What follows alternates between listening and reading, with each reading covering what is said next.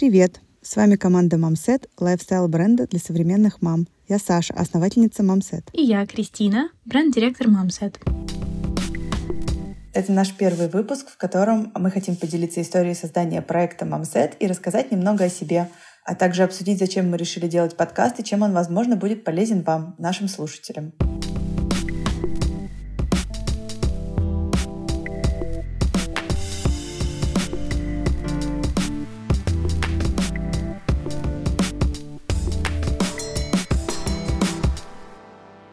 Кристин, привет. Давай немножечко я начну рассказывать, зачем мы все это делаем. И расскажу сначала о том, где я работала до Мамсета, как я его придумала, а потом, как мы начали работать вместе. Давай, очень классно. Мне интересно услышать от первого лица историю Мамсет на самом деле потому что я всегда писала что-то в текстах и читала на сайте, и никогда не слышала, чтобы ты мне это рассказывала лично. Будет для да, меня я рада поделиться. откровение. Давай. Ну, наверное, я начну с университетских своих лет. Я закончила вышку и магистратуру, и бакалавриат. И уже когда я пошла в магистратуру, я поняла, что мне нужно работать. И я начала совмещать работу в магистратуре. Я вечером училась, а с 9 до 6 работала. Вот. Моя первая работа была ассистентом по маркетингу в бренде MAC в компании Estee Lauder. Мне тогда казалось, что это работа мечты. Я, в принципе, ее вообще не заслужила. Это просто какое-то магическое место. Вот. Быстро у меня этот флер прошел. Но в целом это, конечно, была компания мечты. Я очень люблю бьюти. И это такая школа, которая не повторится, наверное, больше никогда. У меня были очень крутые менеджеры, ну, мои боссы.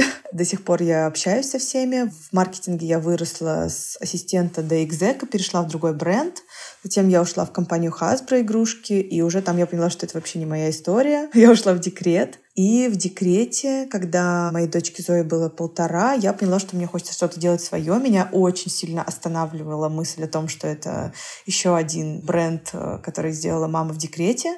Но, наверное, больше всего времени у меня ушло на это вот согласование с собой, что я это все-таки делаю. И так появился мамсет сначала не в том виде, ну, а потом уже в том, который ты знаешь. Слушай, очень интересно. А скажи, а во сколько э, лет ты впервые пошла работать? Я пошла работать в 22 года, но на самом деле, надо еще сказать, об этом мало кто знает. Я училась когда в вышке, у меня было ощущение, что, знаешь, я не такой прям экономист, мне очень, ну, у нас было очень много языков, мне очень хотелось пойти в какую-то более креативную историю, и мне хотелось попробовать журналистику в плане продюсерства, еще что-то такого.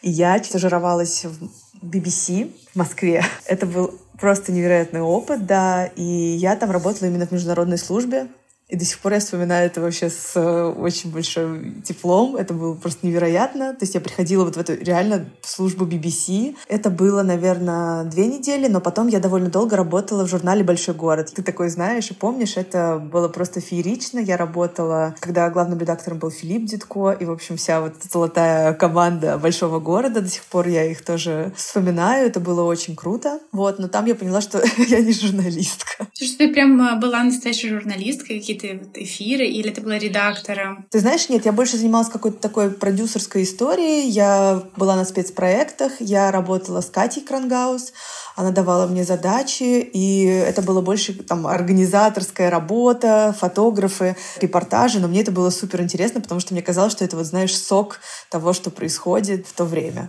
Класс. А расскажи, пожалуйста, мне очень тоже интересно, я этого не знаю, где ты начинала работать, потому что у тебя какой-то невероятный опыт в разных брендах, вот. Было бы здорово это узнать. Я начала работать прямо с первого момента, когда это стало возможным. Моя первая работа была типа 18 лет. Я прям бежала работать, и была вся моя мечта начать работать. И мне кажется, это до сих пор ничего не поменялось. Я дико люблю работать. То есть я могу реально день и ночь это делать, мне так интересно, и это очень мешает мешает мне, кстати, жить как-то более-менее нормально. Вот, я пошла в 18 лет, первая моя работа была какой-то масс-маркет. Я там работала, менеджером была. А потом я училась параллельно в университете, на очке. И в какой-то момент, ну, я закончила универ поняла, что я должна работать по специальности, потому что так все делают люди. Вот. И я написала письмо. Даже это было не письмо, тогда еще как-то все это было не очень развито. Я нашла в профиле у Наташи Осман номер телефона ее пиарщицы Насти Журавель и написала ей прямо смс-ку. Типа, здравствуйте, а, я прочитала книгу Наташи Мурада, там была фотокнига у них такая первая, они ее выпустили. Вот. И решила, что я мечтаю работать с ними, так интересно, все эти путешествия, эти картинки, все такое привлекательное. Вот. И написала ей смс. И она такая, слушай, у нас очень много сейчас дел, нам нужен ассистент, но как будто бы не до тебя. Нужны руки. Да, она такая, напиши там через месяц. И через неделю я решила ей про себя напомнить. Я такая, слушайте, вы там вот хотели со мной встретиться, может, я все таки вам нужна, я прям готова. И они меня позвали на собеседование и взяли меня в команду ассистентом пиар-менеджера. И была, это была моя первая работа по специальности, а по образованию я пиарщица. Вот. Слушай, ну это очень крутая история, она как будто очень похожа на то, что мы с тобой делаем, и в целом вообще на наш темперамент. Знаешь, это какое-то сумасбродство, что всегда было мне присуще. Я вот всегда делала что-то такое из ряда вон, и мне казалось, что другого пути никого нет. И все друзья, и все, с кем я близко общаюсь, они как бы знают меня, что я какая-то такая со странностями. Мне кажется, что ничего невозможного нет. И вот такие у меня были всегда работы. Я вот так всем писала, как-то попадала в какие-то команды. Первая моя работа в fashion и что-то около fashion по пиару. Это была Леся Небо. Настя меня протежировала, у которой я работала с Наташей Осман, пиар-директор. К Лесе они приятельствовали. И я была первым пиар-менеджером Леси Небо. Ну, то есть никакого пиара тогда не существовало там. Леся сама и Настя помогала в пиаре Лесе. Они просто рассылали каким-то точечным героиням там что-то, дружили просто где-то со СМИ, с журналистами. Вот. А я пришла и прям была вот такой пиарщицей. Какую-то базу завела, там со стилистами начала какой-то connect поддерживать регулярный. Но я была очень молодая такая и темпераментная, знаешь, и мне все время казалось, что я должна до последнего на своем стоять. Мне вообще было очень сложно уговорить говорить, а, делать что-то, как надо делать. И если я чувствовала вот этот конфликт интересов, я очень быстро уходила, и с Лесей вот так я рассталась. Я такая хлопнула дверью и сказала, нет, может быть, только по-моему. И у меня было несколько таких проектов, когда я действительно уходила, и для меня это было, ну, прям такое решение волевое. Я такая, нет, все, это прекрасный проект, я здесь столько всего получила. Но у меня был какой-то юношеский максимализм. То есть ты уходила всегда хлопнув дверь, потому что я тоже. И у меня из-за Сталаудер я ушла тоже одним днем, а потом я просто решила уйти в декрет. Это говорит о нас очень хорошо, как о довольно приятных людях, с которыми можно работать. Но в целом, наверное, эта спесь сошла немножечко, я надеюсь. Слушай, с возрастом очень многое меняется, действительно. То есть были какие-то раньше, я помню, принципиальные вопросы для меня, да, то есть я говорила либо так, либо никак. Сейчас на многие вещи могу сказать, слушай, ну давай так, или вот так, или эдак. В целом, как бы сто вариантов. Давай просто договоримся, сделаем, а там посмотрим. Слушай, ну вот я только хотела сказать как раз, что мне кажется, я более категорична, чем ты сейчас. Вот, и как так вышло. Ну, давай, может быть, знаешь, продолжим, как мы с тобой нашли друг друга. Я расскажу немного про работу до тебя, а потом ты расскажешь, как ты вошла в проект. Давай, очень интересно. Я коротко добавлю, что я работала в Recycle Object, мы занимались переработкой тогда, и увидела мамсет, и я помню, что меня так покорило, все это было так красиво, так интересно, и я еще не была мамой, но я думала, вау, какой проект, какая хорошая идея. Но решила стать еще да. одна причина, чтобы стать да, мамой. Еще, да, и я не была мамой, такая думаю, блин, как классно, у меня прям где-то на карандаше был мамсет, я все время думаю, как прикольно, и то есть это все как-то не случайно произошло, теперь вот расскажи мне, что было до меня, и потом. Слушай, ну, когда начинался проект, он начинался с боксов, и меня как раз очень всегда расстраивало, что в боксах не было никакого моего участия. Ну, то есть, да, я классно все это упаковала, но в целом есть там, продукты посторонних брендов, и мне очень реально мое какое-то эго задевало, что я очень много тратила времени на тогда, как я была и СММом, и пиаром, и всем. И я писала инфлюенсерам, и они выставляли все, что угодно, кроме нас. Ну, типа чай, травки, шоколадки Моджи, все это клевые продукты, но у меня ощущение было, что я работаю впустую. Вот эта история с боксами, она меня, в общем, в итоге добила. Я понимала, что не хочу это делать. Так э, появилась футболка «Мама», все остальные наши коллекции. И потихоньку это складывалось в такую историю, что у нас есть, как и сейчас я это понимаю, у нас появились такие условно вселенные, вот клубы, вот академия, вот астрология, знаешь, микроколлекции, которые как-то концептуально связаны. До того, как ты присоединилась, я очень много функций выполняла, которые сейчас выполняешь ты. Я сама вела Инстаграм, и я сама была с заказами. В общем, в какой-то момент это все, конечно, уже раз, начало разваливаться. Я взяла девочку на офисную работу, плюс я взяла на SMM человека. И до тебя SMM работала со мной два года.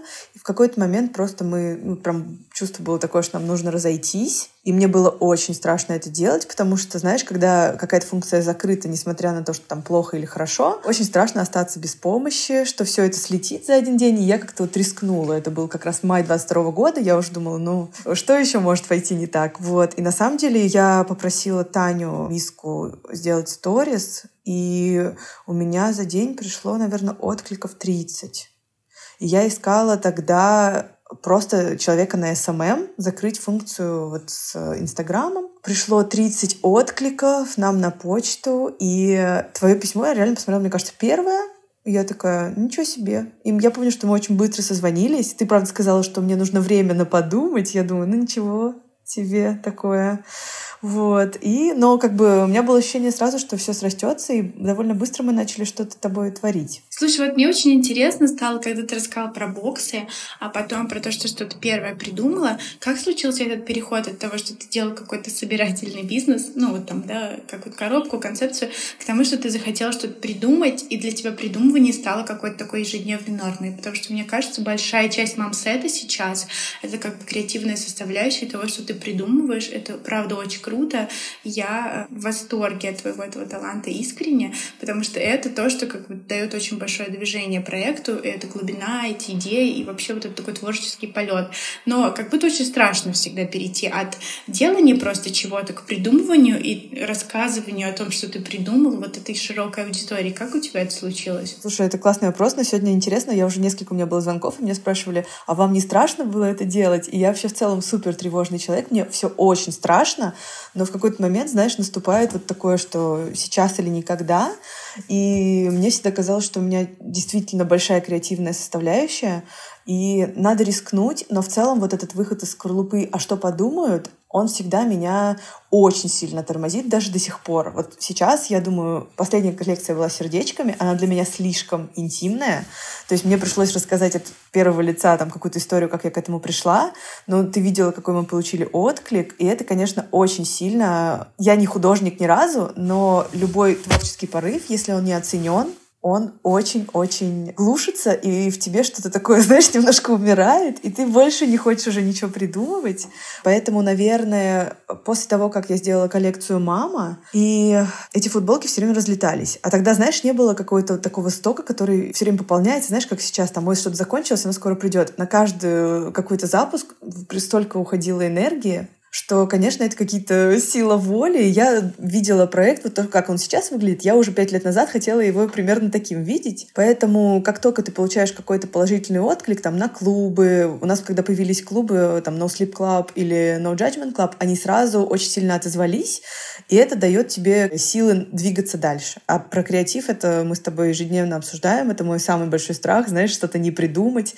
Я часто говорю, ой, мне кажется, больше я уже ничего лучше не сделаю, но ты знаешь, это, мне кажется, что в какой-то степени это навык. Это навык, сто процентов. Но меня тоже, кстати, есть страх. Я об этом часто думаю. Мне кажется, он преследует э, большую часть людей, которые что-то придумывают, обычно из ничего. Или это какая-то э, сумма вещей, да, то есть ты наблюдаешь за чем-то, слушаешь внутри себя, снаружи, и что-то родилось.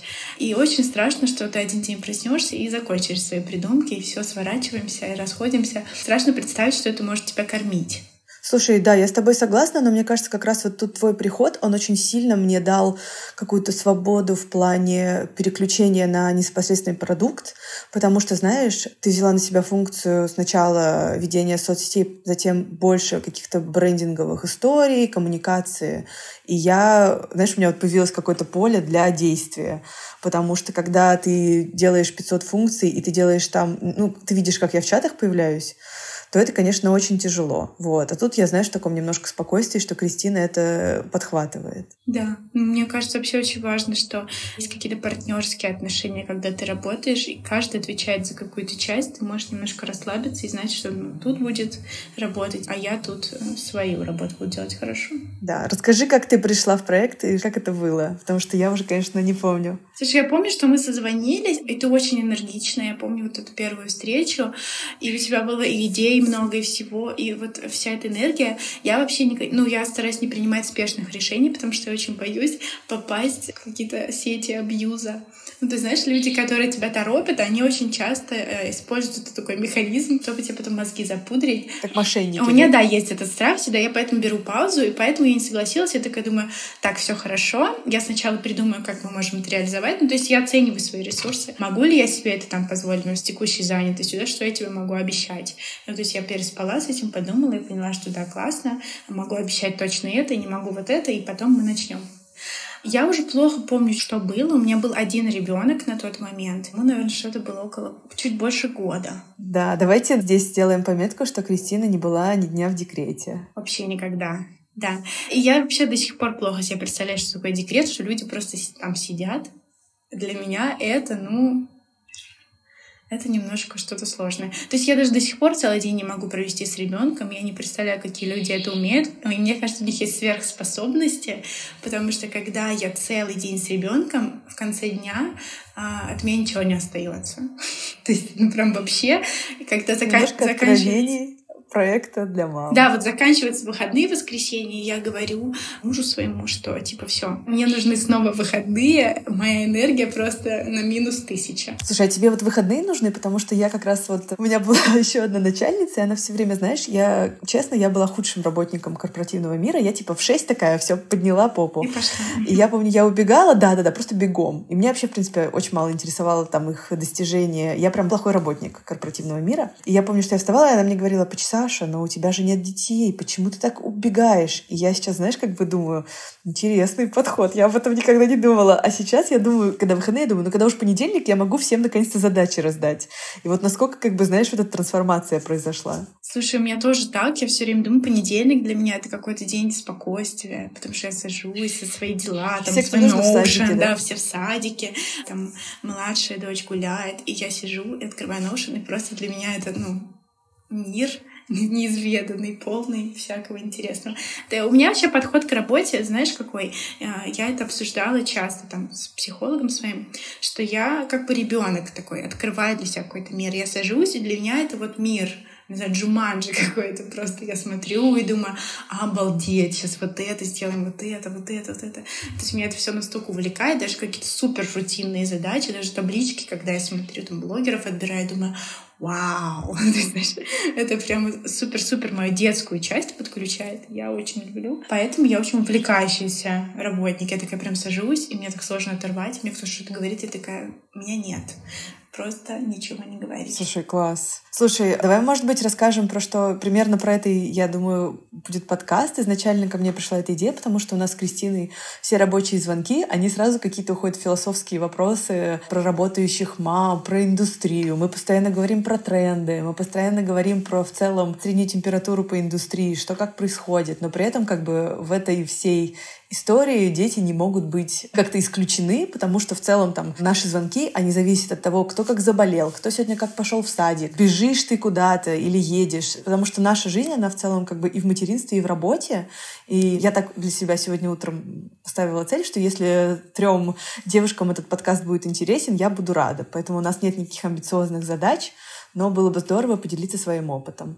Да, слушай, наверное, про опыт работающих мам я так подумала. Ну, то есть, как бы есть работа, есть дети, все супер, все это, естественно, смешано, тут нет никаких границ, но мы точно, наверное, не про детей будем рассказывать, а про эту сферу интересов. Это вот э, то, что важно. Я еще недавно как раз думала о том, что так много кейсов мы между собой обсуждаем, то есть там текущие кейсы на нашем рынке, на иностранных, всякие прецеденты. У нас там куча в Инстаграме мы шерим друг другу с Сашей все время что-то интересное, пишем какие-то комментарии, и я думаю, это должно быть обсуждено. То есть люди должны это видеть. Мы настолько внутри этого всего, что даже не задумываешься, действительно ли находка то, что ты показываешь другому человеку. Я, кстати, согласна вот про это, потому что я недавно была на там, одном мероприятии, я начала что-то рассказывать, и я понимаю, что меня слушает пять человек, хотя мне кажется, что я говорю какие-то очень обыденные вещи. Ну, для тебя точно. Абсолютно, абсолютно, да. Но в целом, конечно, есть какая-то деформация. Это знаешь, как когда ты не можешь посмотреть картинку без оценки. А, да, да. Просто да. еще интересно, что это не поверхностный срез, а это на самом деле такая глубокая история. Просто ты об этом не думаешь, потому что столько лет в этом, ты там смотришь, смотришь, подписываешься, у тебя там какие-то... Я вот думаю, у меня просто супер э, подобранное в Инстаграме все, на что смотришь, что как бы рукоплескать хочется. Иногда мне вот что-то попадается, редко. Но в целом есть реально хорошие бренды, кейсы интересные, сторителлинг. Я все это смотрю, и это уже за столько лет так выкристаллизовалось. Да. Ну, то есть как бы стало таким чем-то уникальным, поводом для обсуждения. Слушай, интересно, потому что я, например, в своем инстаграме, у меня есть такое правило, что я никаких не делаю, знаешь, корректировок на хорошую картинку, на хороший сторис. То есть мой инстаграм — это отдых от идеального мира. Слушай, давай, может быть, перейдем к основной миссии Мамсет. Мы уже немножко про это поговорили, но мне кажется, что Тут я расскажу про... Мы о чем часто говорим с моим мужем. У меня муж продукт, и он все время говорит о том, что мамсет появился, потому что была такая потребность. Ну, условно, вот мамам нужно было что-то. И я все время говорю, ну, как знаешь, вот э, главная мысль маркетинга, что вот если есть ник, то для этого должен создаться продукт. Курица или яйцо, вот типа такого? Ну, типа того, да, да. А я все время говорю, что нет, мы как бы создали вот эту историю, и как раз, мне кажется, Оля из Love говорила, что вот ты хочешь быть в нашем вот этом клубе Мамсет, ты знаешь, что вот если ты в этой футболке, а она в этой толстовке, то вам типа будет о чем поговорить. И вот это клевая очень история, что сила сообщества Мамсет — это хочется быть причастным. И вот как раз это наш слоган, что еще одна причина стать мамой, который мне сначала казался просто каким-то максимально, знаешь, амбициозным, чуть ли не оскорбительным, типа серьезным, и еще одна причина. Первая причина ребенок, а вторая мамсет. Но ты знаешь, как бы это не вышло из ниоткуда. Если бы нам не писали люди, что я только вот родила, я в роддоме, но мы вот определились с именем, поэтому заказываем кофту, то, наверное, бы такого слогана не родилось. Слушай, я очень часто тоже получаю такие комментарии от своих друзей, у которых нет нет детей, от своих бывших коллег, которые мне переслушать так нравятся.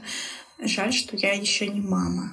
Я думаю, ну, твое время придет. Рано или поздно это произойдет. Со всеми происходит. Ну да, да. Но это как раз вот, э, знаешь, такая история, которая хочется, чтобы она росла не только в количестве ков, но и в какой-то качественном исполнении, поэтому как раз, мне кажется, история вот с Unconditional Love, с этим сердцем, она немножечко ее как продолжает в эту сторону идти. А вот мое мнение по поводу мамсет, кстати, если вдруг тебе интересно мое мнение по поводу Давай. вашего спора, мне кажется, что это было время, когда действительно эти молодые мамы, они стали появляться.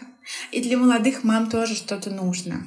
То есть это как бы точно созданный тренд, но он созданный просто еще попал в такое время, когда это вот поколение, оно подросло. То есть ты со своими ценностями пришла и начала рассказывать о материнстве на каком-то современном языке, которого до тебя как будто бы не существовало.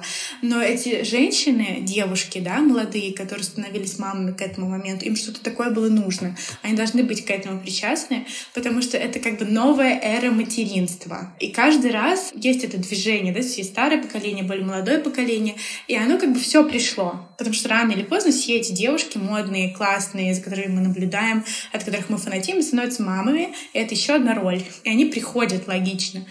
И поэтому... Может быть. Оно Может быть. Но это как, знаешь, когда мы видим какую-то классную там героиню, за которой мы долго следим, и это, вот, знаешь, письмо счастья, что кажется, кто-то беременный, и что мы себе это помечаем и ждем. Ну да, возможно. Но знаешь, как бы, мне кажется, что, возможно, мне просто, я боюсь этих громких слов, что мы там что-то создали, потому что я знаю, что, ну вот у меня сестра, она раньше стала мамой, и были разные формы, там, селф-мама, знаешь, еще на ЖЖ, все это. То есть мне кажется, что это все к этому шло, просто визуально оно не сформировалось. Ну и как сейчас, знаешь, как бы рынок не такой большой, можно сказать. Ну сейчас, слушай, мне кажется, этот тренд с мамами, настолько его вообще все использовали, то есть какой-то был максимальный бум. Да, то есть я видела как бы этот день мамы в этом году просто был максимальный повод всех причастных и нет, что-нибудь сказать. Не знаю, сколько это хорошо, может, хорошо, но ну, логично, что все девушки взрослеют, появляются дети, и эта тема как бы, ну, ее больше просто становится. Слушай, ну это, конечно, прикольно. Это знаешь, как когда мы для съемки думаем там про героиню, и ты думаешь, какую взять модель, и хочется взять модель, которая реально мама, и их становится все больше. Это очень классно, потому что пять лет назад, там четыре года назад, я помню, что мы с Таней просто там голову ломали, кто это может быть, чтобы как будто бы ну, по-настоящему это мама. Вот. И, в общем, это, конечно, здорово. Вот. И мне кажется, это как раз история про вот наше комьюнити. Как раз, знаешь, вот этот критерий для отбора в команду. Вы понимаете, кто такая мам мамсет? Вот интересный вопрос, кстати, я сейчас задумалась. Как ты думаешь, вот комьюнити мамсет формируется через визуальный язык? То есть мы что-то показываем, и эти люди такие, ага, вот такой мамой я хочу быть, а вот такой, например, не хочу. Мне кажется, все вместе. Ты не можешь работать только через один канал. Мне кажется, визуально, безусловно, потому что изначальный мой подход, который был вообще нам не по карману, работать, например, с Таней, и работать не как детский бренд, где, знаешь, там ты работаешь с плюшевым мишкой в специальных вот этих вот э, студиях, а работать условно как с фэшн-брендом, который изначально вообще, мне кажется, просто люди из индустрии оскорблялись, что мы хотели так делать. Мне кажется, что это очень важно, потому что не хочется ассоциироваться только с детским, знаешь, вот с детской этой историей. Мама тоже человек. Ну да, но плюс, конечно, это посыл. Мне кажется, что если бы мы делали что-то другое именно с точки зрения продукта, то тоже это считывалось бы. Поэтому и визуально, и в tone of voice, и, конечно, ну все, это как, знаешь, 360. Все, вот о чем ты подумала, мы когда делали новый брендинг, мы тоже обсуждали какие-то тезисы, и был такой хороший тезис про то, что у женщин есть интересы и есть дети. То есть она остается такой же женщиной, ей э, интересно все на свете, но появился ребенок, и вот у нее еще интерес есть. Там любовь, интерес, что-то новое, но при этом в центре как бы всего мама как личность. Mm-hmm. Да, мне кажется, в этом как раз тоже одна из историй мамсета, что хочется какого-то не то что внимания к себе, но хочется остаться собой, да, у тебя классная новая роль, и ты не должен ее стесняться, но при этом ты там также участник э, общества, и ты также можешь делать все, что ты там делал раньше. Это одна из основных таких линий которая проходит через проект. Интересно, что это героиня Мамсет как будто амбассадор материнства клевого. Да, да. Но существует ли клевое материнство? Это хороший вопрос. Ну, как ты считаешь? Нет. Я считаю, что материнство, ну, в целом просто какое-то самая тяжелая работа. Так я до сих пор думаю. В чем основная как будто сложность для тебя? В том, что все мне было в новинку, и до сих пор все очень непредсказуемо. Моя сложность, наверное, до года самая тяжелая. Мы возвращаемся как будто к этому вопросу про мам. Мне было очень тяжело, потому что как раз я была вырвана из своей жизни, из своей супер деятельной жизни. У меня не было работы, у меня не было няни. И Зоя очень была активная и до сих пор супер активная. Она была тяжелая, она все время ела, она плохо спала. И я недавно как раз Диме рассказала такую историю, что ну, после роддома я была вообще не алё. И я помню, что я проснулась ночью, и она со мной спала. И я посмотрела, и у меня где-то ее носочек валялся. И я так подкрываю одеяло, и там ее ножка маленькая. И ты знаешь, моя первая мысль была, о боже, она тоже как бы нормальный человек. У нее есть пальчики, на ногах у нее есть ноги, потому что до этого ее все время кто-то пеленал, там, мне мама говорила, пеленай, и она была все время, запи... ну, как, знаешь, в пеленке. И я, когда увидела эти пальцы на ногах, у меня было ощущение, что, боже мой, она как бы не кабачок, она ребенок. Она человек, и меня это так поразило. Я эту мысль как сейчас вот помню, что у меня было сознание полностью перевернуто, знаешь. И я вообще не понимала, кто это, что это, зачем. И вот, конечно, мне до года у меня было такое, знаешь, осознание своей вот этой новой роли, которая всегда со мной. И, но, честно, у меня было как будто очень мало помощи. Сейчас бы ты по-другому сделала, если у тебя появился бы ребенок? Да. Организовала. Да, но его видишь, как его нету не просто так. Да, мне было очень тяжело. И мне, конечно, мне кажется, если бы у меня была работа, наверное, мне было бы легче. Мне кажется, я до сих пор еще, знаешь, в отходнике от своего декрета. Да, я вот, кстати, очень благодарна себе, что я не выбрала какой-то вот декрет, там что-то сидеть, потому что как будто это меня очень поддержало и помогло мне вернуться к какой-то жизни, как будто до детей, понять, вот, что есть я, чего я хочу. Потому что у меня как будто другой опыт материнства, но вот у меня появился э, новый ребенок, и это уже не то же самое, да, что и первый ребенок. Ну и мы немножко в других условиях уже, мы другие люди стали.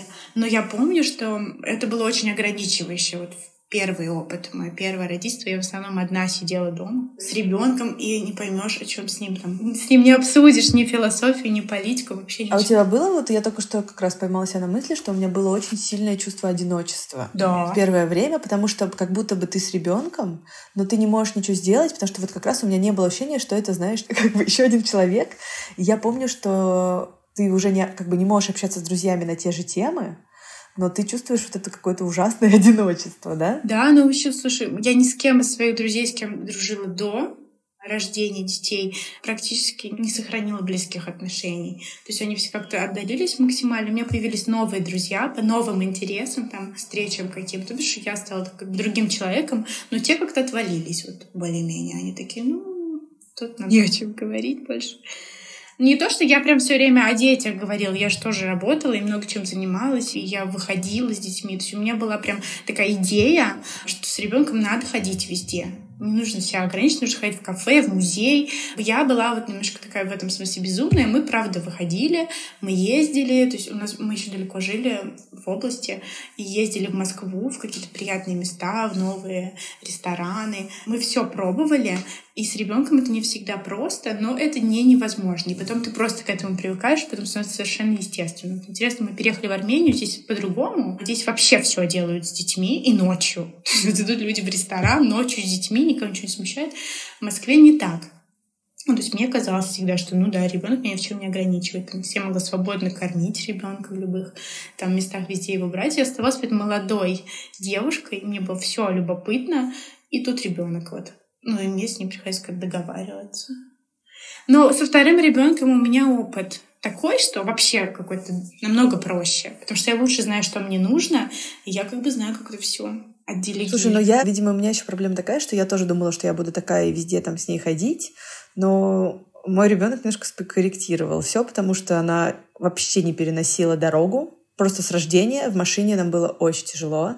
Она все время орала, и это было все просто... Наверное, наша жизнь началась вот с полутора лет, когда она стала очень активной, очень интересоваться, и ей было все интересно, и вот тогда, как бы, знаешь, как-то сместилось все, и сместился фокус. Но до этого времени мы не могли нигде ходить, потому что это была просто пытка. Вот правда, очень тяжело. Вопрос какой у меня возник. Вот вы очень много путешествуете, там ты по работе путешествуешь, и вообще с какого момента это стало вам доступно? Давай с какого момента стало приятно. А, давай. Слушай, ну смотри, первый раз мы полетели в пять месяцев. Мне кажется, я рассказывала это всем, эту увлекательную историю, потому что все говорили, да вы что? Да она только коснется, там, знаешь, твоей руки в самолете и заснет сразу. Четыре часа я ее трясла на руках, 9 килограмм в проходе, потому что она орала без конца, и она не хотела ни сосать, ни спать, ничего. Четыре часа. И, наверное, в полтора года все стало легче. Мы даже не показывали мультики, она уже стала, знаешь, интересоваться.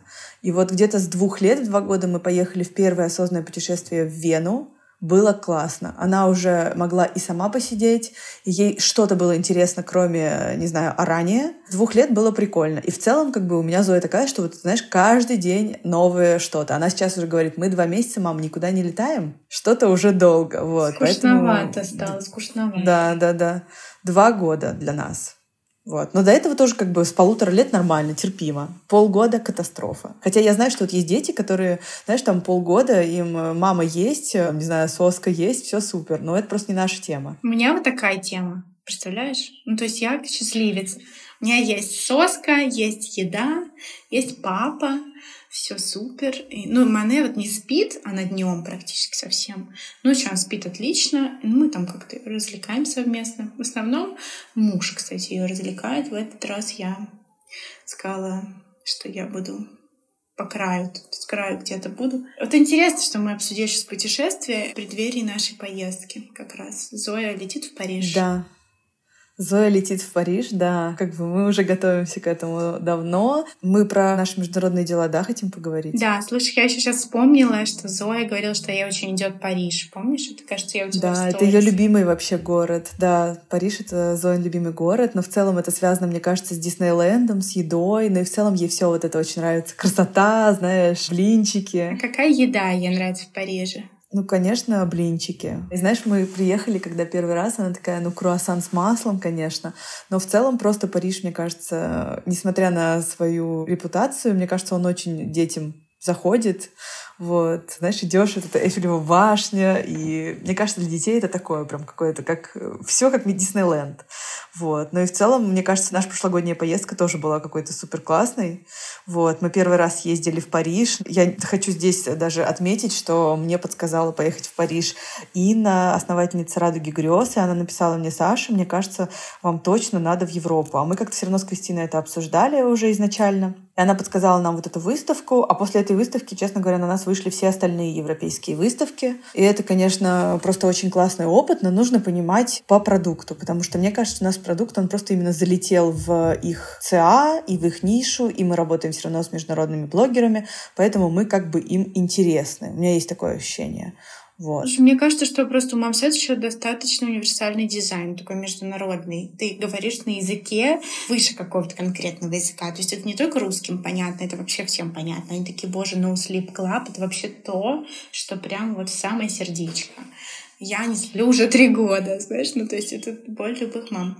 Поэтому как будто бы у этого нет границ, ты можешь это масштабировать, это всем понятно. У всех мам одинаковые проблемы ну, на протяжении взросления детей. То есть все примерно одно и то же, мне кажется, обсуждают. Ну, плюс-минус, там кого-то хуже, кого-то лучше. Слушай, ну и мне кажется, что мы немножечко с точки зрения стиля прямо сильно э, подходим, потому что мы когда летом были в Копенгагене, я просто плыла от счастья, знаешь, у меня щечки э, сияли, когда мне говорили о выиздании. Ага, это комплимент такая, большой, на самом деле, да, да, да, да, потому что, да, скандинавский дизайн, я так настолько как бы вдохновлена, ты знаешь, всеми скандинавскими брендами, я обожаю Копенгаген, и то, что нам сказали, что вот вы как будто бы отсюда, я просто э, очень-очень, э, это большой комплимент для меня, да, поэтому мне кажется, мы визуально им очень подходим, и все мы берем рефы из Милка, и все равно как бы Франция это до сих пор даже для нашей индустрии большой-большой авторитет. Да, слушай, мне кажется, еще тут сыграла вот э, интересная тема, и мы хотели ее с тобой обсудить,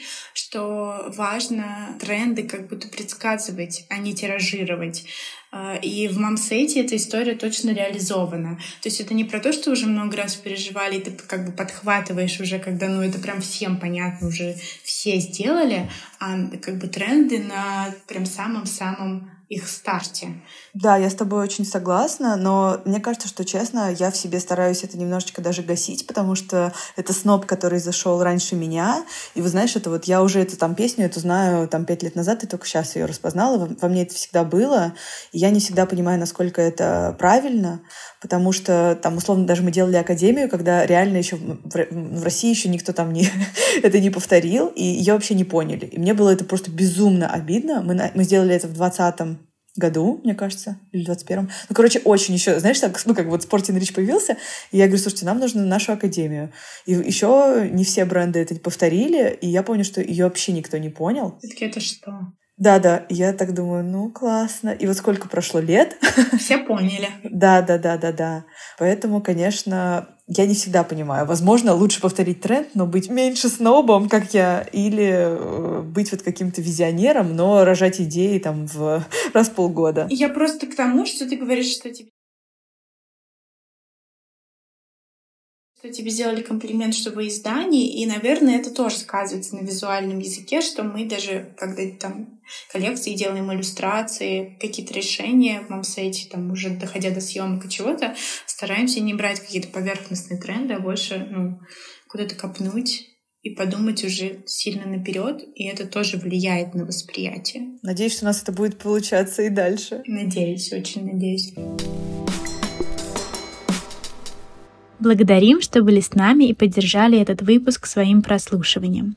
Если вам интересно и дальше наблюдать за нашим проектом, слушать истории о маркетинге и современном материнстве, то подпишитесь на обновления в Apple Podcasts или поставьте лайк на Яндекс Музыке. Обратная связь всегда приятна и важна, особенно в начале пути. До встречи в следующем выпуске.